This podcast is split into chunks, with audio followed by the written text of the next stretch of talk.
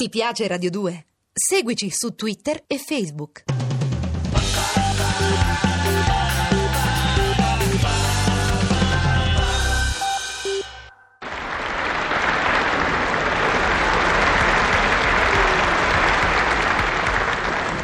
Signore e signori, come va? No, vi chiedo come va perché, perché eh, noi comici siamo sempre in cerca di un aggancio. Cioè non è bello arrivare davanti a delle persone e dire la sapete quella di... Eh, sono cose 30 anni fa, ecco i comici 30 anni fa uscivano e dicevano la sapete quella di... E invece bisogna sempre ehm, cercare di agganciarci ad un pretesto, a una ragione che esista già nell'aria, che ci coinvolga.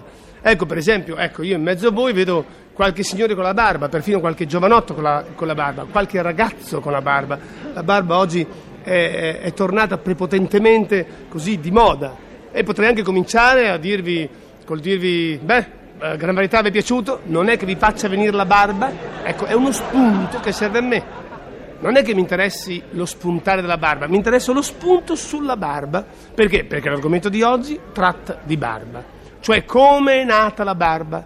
Che reazione ha avuto l'uomo di fronte al primo pelo che gli è spuntato sul viso? Ai tempi dei tempi gli uomini, non conoscendo il rasoio e non possedendo caverne attrezzate a barberie, erano costretti a non potersi radere, talché, come la storia ci insegna, tutti avevano la barba lunghissima e fluente.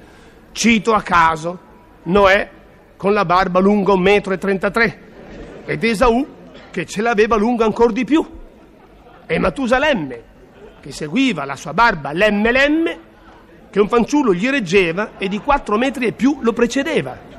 Vedete, sono citazioni antiche. Ma torniamo a Noè. Dopo il diluvio, alcuni abitanti, che naturalmente abitavano in capanne e palafitte a prezzo bloccato allora, perché già allora si moderavano i prezzi, pensarono di farsi la barba adoperando la forza del mammut, come facevano? Molti di essi legavano l'estremità di uno spago al pelo da estirpare, l'altra estremità alla coda di un mammut. Un colpo di frusta, il mammut partiva di scatto e zac! Il pelo veniva reciso. No, no, non ridete, già oggi avete ragione, non ridete con queste cose qua. Veramente era così. Soltanto che a volte il mammut era, era pigro, indolente, e allora invece di partire di scatto se ne partiva lentamente, trascinando il cliente per chilometri e chilometri, mentre il malcapitato urlava all'anima e mammut, che, che poi fu ripreso da altre popolazioni del sud. Ecco, del sud. All'anima e mammut. Perché? Perché il viaggio durava lungo, perché il suo mammut gli faceva attraversare deserti, gli faceva attraversare giungle, tanto che l'uomo poi tornava, tornava in tribù, stanco, emaciato, e di lì venne poi la definizione non sono morto per un pelo. Andiamo al nord. Gli inglesi, anche gli inglesi, non amavano la barba, non amavano i peli sul viso, ma gli inglesi disponevano, essendo in un'isola del nord, soltanto di gabbiani. E allora che facevano? Legavano il pelo ad un'estremità ad uno spago, l'altro spago alla zampa ad un gabbiano, buttavano in aria un pesce, il gabbiano si buttava in volo e naturalmente strappava il pelo. Ecco perché ancora oggi gli inglesi come razza hanno il labbro alto che scopre molto i denti lunghi, proprio per questo. Ed ecco perché hanno quasi tutti i baffi perché era talmente doloroso che la smisero e si lasciarono crescere almeno i baffi. Noi stiamo parlando naturalmente di tempi in cui non c'era il ferro e naturalmente non essendoci il ferro non poteva nemmeno derivare l'acciaio dal ferro.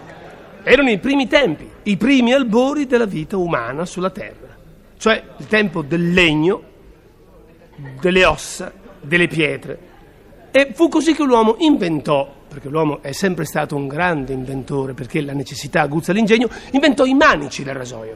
Non potendo inventare il rasoio, inventò i manici, manici di osso, manici di pietra, manici di legno. E con quelli eh, incominciarono nelle prime palafitte a sorgere negozio di barberia senza lama. E così loro cercavano con il solo manico di strappare dei peli fregando freneticamente questo manico contro, contro, contro la barba. Questo attrito provocava del fuoco che bruciava la barba ma anche il viso, così che l'esperimento fu per il momento accantonato. Alcuni primitivi tentarono anche, per esempio, la rasatura col masso, cioè vedendo un masso che rotolava a valle, loro lo aspettavano a metà montagna e mettevano la guancia dove pensavano che il masso sarebbe arrivato girando su se stesso. Alcuni ce la facevano, altri ci rimanevano secchi. Furono i famosi martiri della barba. Con l'avvento del ferro, naturalmente, ecco, facciamo dei salti di epoca perché non si può seguire epoca per epoca tutto il cammino penoso che si fece da allora fino ad oggi. Dal ferro si cominciò ad ottenere l'acciaio e dall'acciaio è facile, ecco, dall'acciaio si cominciò ad ottenere appunto il rasoio. Il rasoio che si usò fino a pochi anni fa, ancora qualcuno lo usa e sono quasi tutti meridionali. Perché? Perché il rasoio ha bisogno di una calma, ha bisogno di una civiltà, ha bisogno di un sangue nel quale scorra il tempo eh, col ritmo del respiro umano. Ecco perché un milanese non può, per esempio, fare il barbiere, perché con la fretta che ha taglierebbe un orecchio da una parte, il naso dall'altra, un altro orecchio da una parte, capite? Con la... no, è un meridionale. Deve avere quella saggezza, quella filosofia, quella lentezza. Il rasoio fu usato moltissimo fino a quando la popolazione non era così numerosa come oggi. Perché? Perché c'era lo spazio largo per poterlo usare, girare intorno al cliente, ma ora, ora, con la sovrappopolazione, vivendo noi a contatto di gomito ed essendo veramente pericoloso avere un rasoio in mano, ecco il rasoio di sicurezza con quelle lame che veramente in un brevissimo lasso di tempo hanno fatto veramente un cammino veloce verso quanto di più perfetto ci possa essere, di perfetto e prezioso, perché le prime lamette nacquero di acciaio inossidabile, poi di acciaio al cromo, poi venne la silver di argento, poi venne la golden d'oro, poi abbiamo avuto la platinum di platino ed ora c'è la diamond che è addirittura di diamante. Diamante prestato talché il marito la mattina si rade, asciuga la lametta, la dà alla moglie che la sera se la pende al collo e ci va alla scala. Ecco perché gli abiti di gran moda si chiamano di lamè, perché sono fatti di lamette.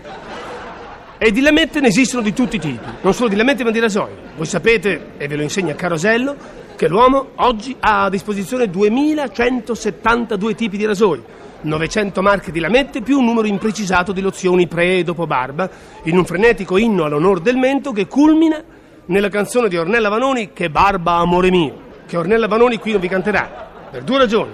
La prima, che non fa parte del pur ricchissimo cast di gran varietà, e secondo perché questo argomento, già trattato da me, non è ancora finito. Cioè è finito per oggi, ma ha bisogno di un'altra puntata e cioè quella sui barbieri, come nacquero i barbieri. Tutte le storielle inerenti ai barbieri. Per cui, ragazzo spazzola, io vi ho servito di barba e capelli, arrivederci alla prossima volta.